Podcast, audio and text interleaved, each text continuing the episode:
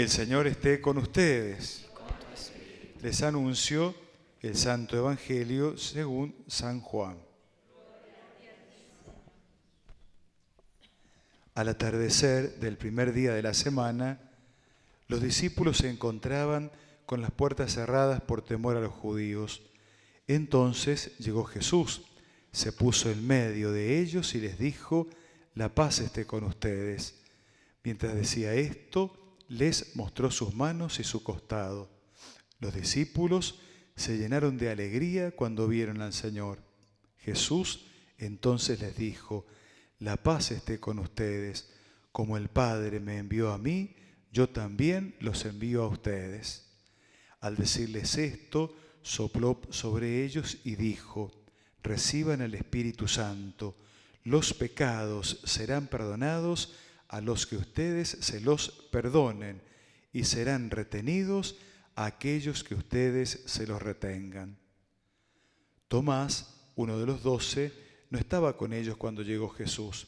Los otros le dijeron, hemos visto al Señor. Y él respondió, si no veo la marca de los clavos en sus manos, si no pongo el dedo en el lugar de los clavos y la mano en su costado, no lo creeré. Ocho días más tarde, estaban de nuevo los discípulos reunidos en la casa y también estaba Tomás. Entonces apareció Jesús estando cerradas las puertas, se puso en medio y les dijo, la paz esté con ustedes. Y luego dijo a Tomás, Tomás, trae aquí tu dedo, aquí están mis manos, acerca tu mano y métela en mi costado. En adelante no seas incrédulo, sino hombre de fe. Y Tomás respondió, Señor mío y Dios mío. Jesús le dijo entonces, ahora crees porque me has visto. Felices los que creen sin ver. Palabra del Señor.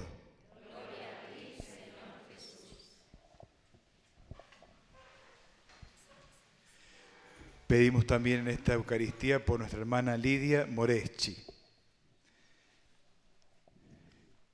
Cuando tuvimos el último terremoto en enero, ¿el 18 fue? 18 De enero. Lunes 18 de Por supuesto que, que esa misma noche o al otro día todos hablábamos del terremoto, ¿no? Y cada uno que contaba su experiencia, dónde estaba, el miedo, que se cayó, que se rompió, cómo lo vivió. Fue un único acontecimiento, pero miles de testimonios, experiencias, cada uno lo, lo- contó como lo experimentó. Lo mismo le ocurrió a los cuatro evangelistas con este acontecimiento de Jesús.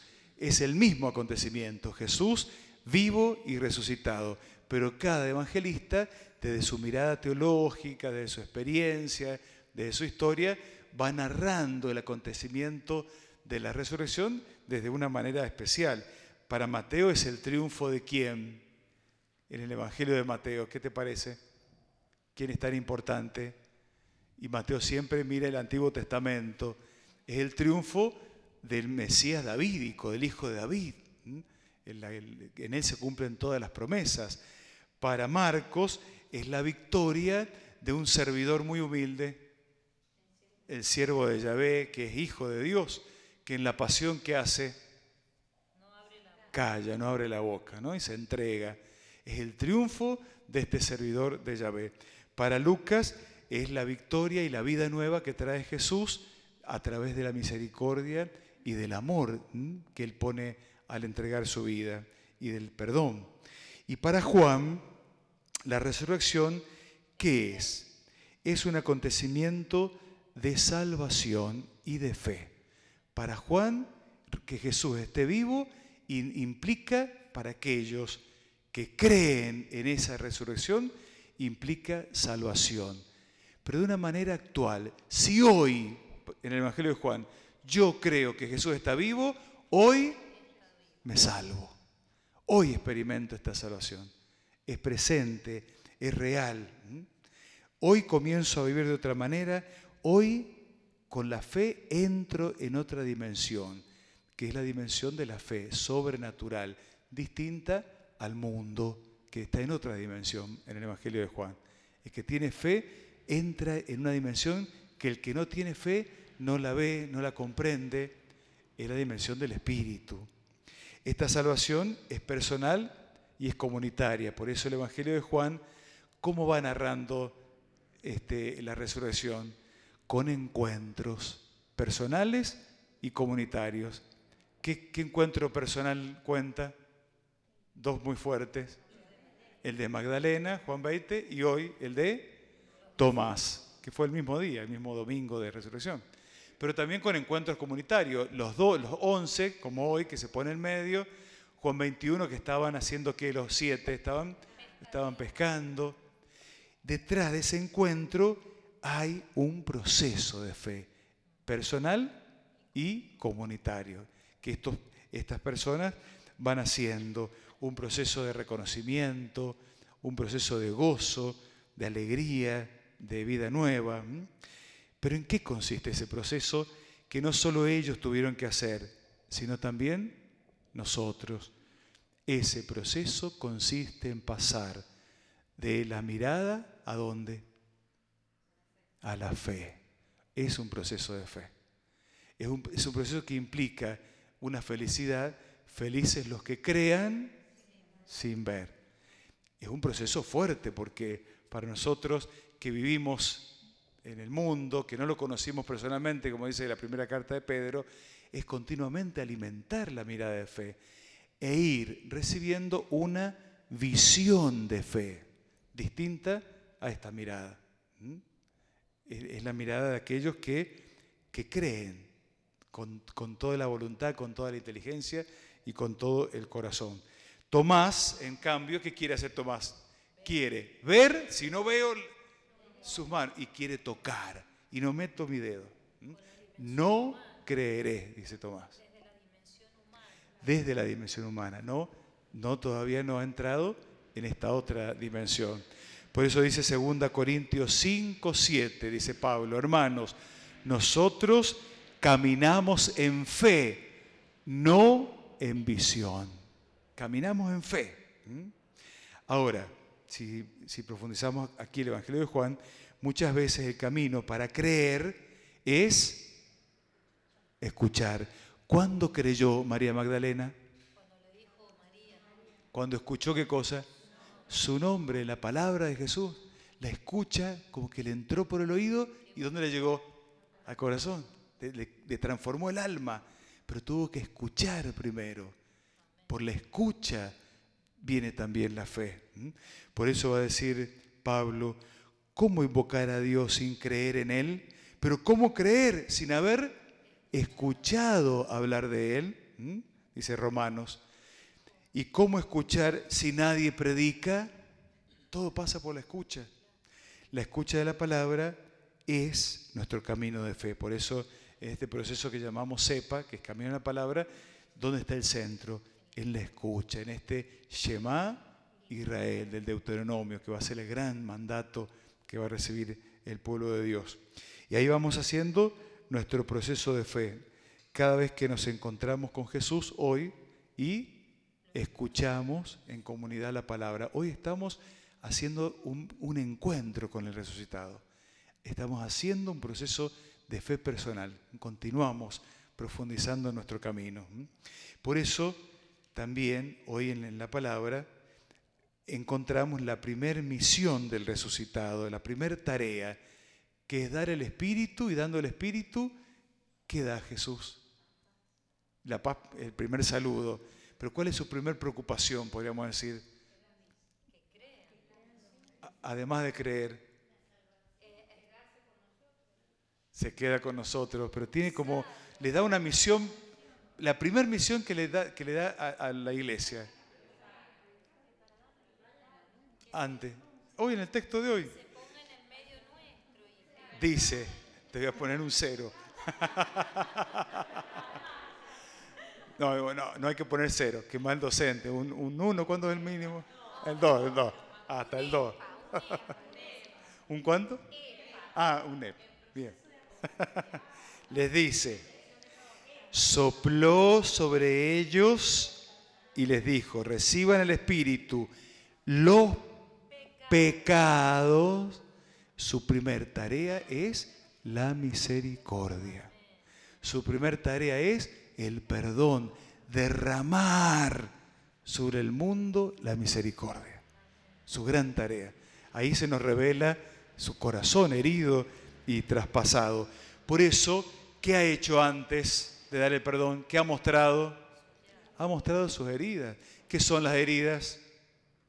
Son las señales de una gran batalla, de un combate inmenso. Son las señales de un guerrero que ha perdido ganando, que ha ganado perdiendo. ¿Mm?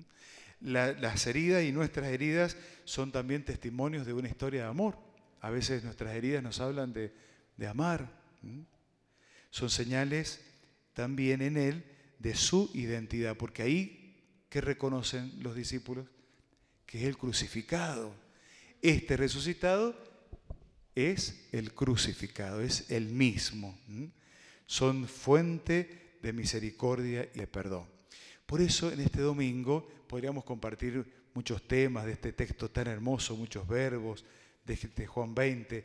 Solo les comparto tres ideas sobre esta misericordia que el resultado da, mostrando sus heridas, como primer tarea o primer misión para el mundo y para la iglesia.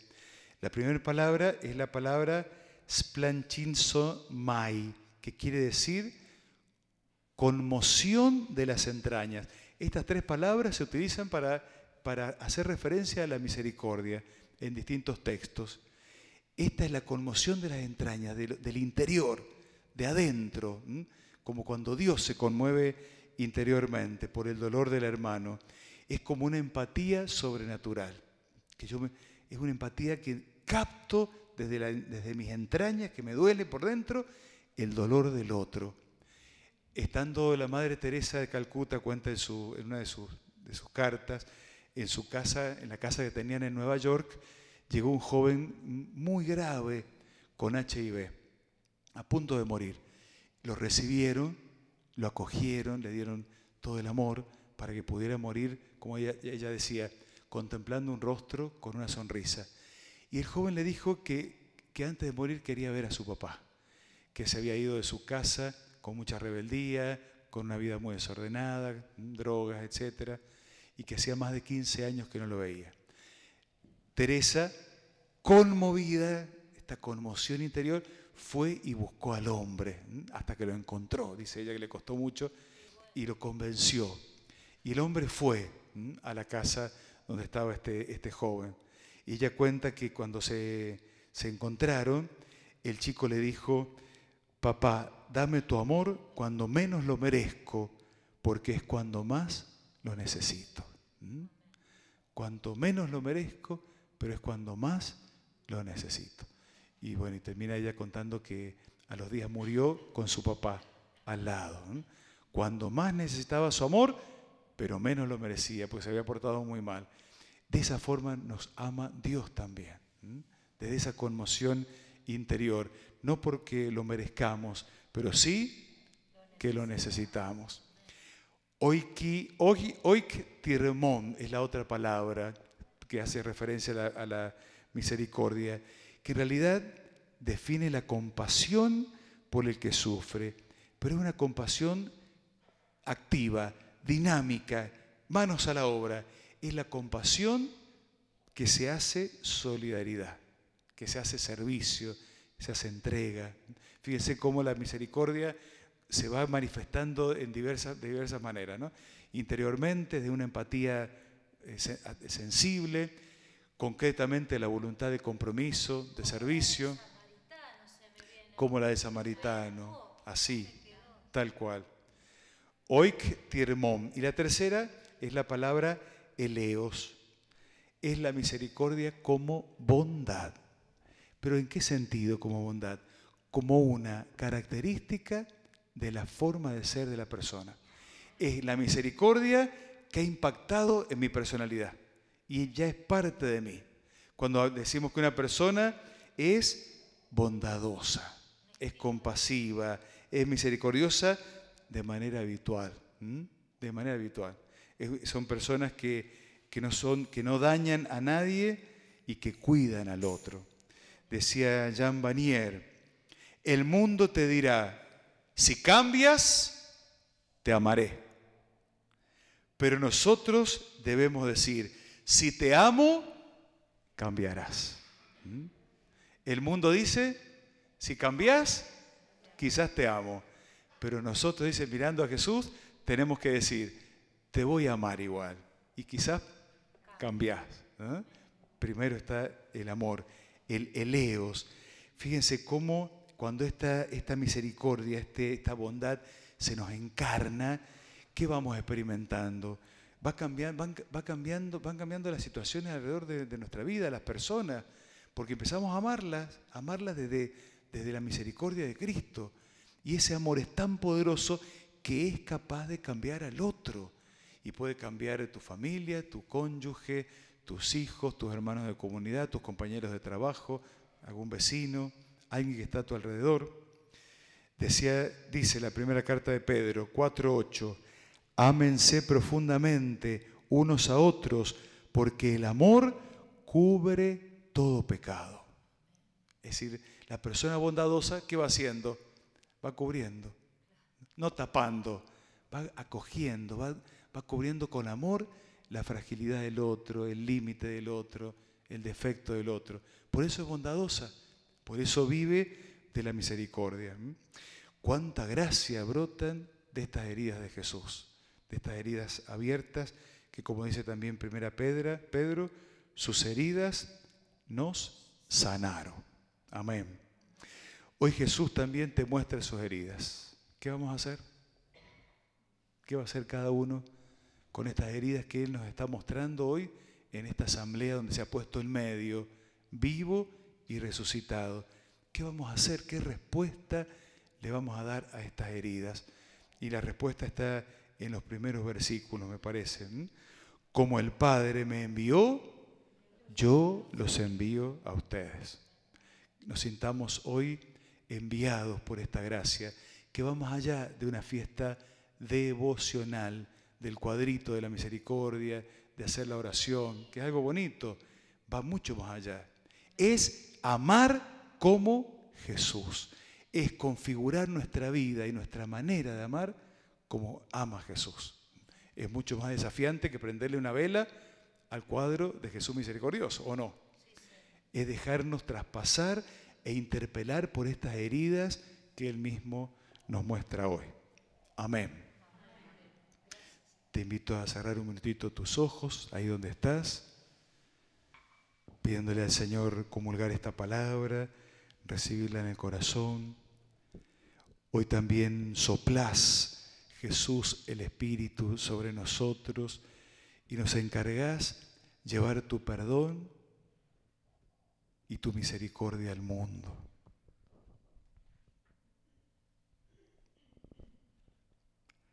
Danos la gracia de vivir la misericordia como conmoción interior, como esa empatía que nos acerca al hermano, como acción y servicio concreto y como una cualidad de nuestra propia persona, la bondad y el amor. Amén. Bendito sea, Señor.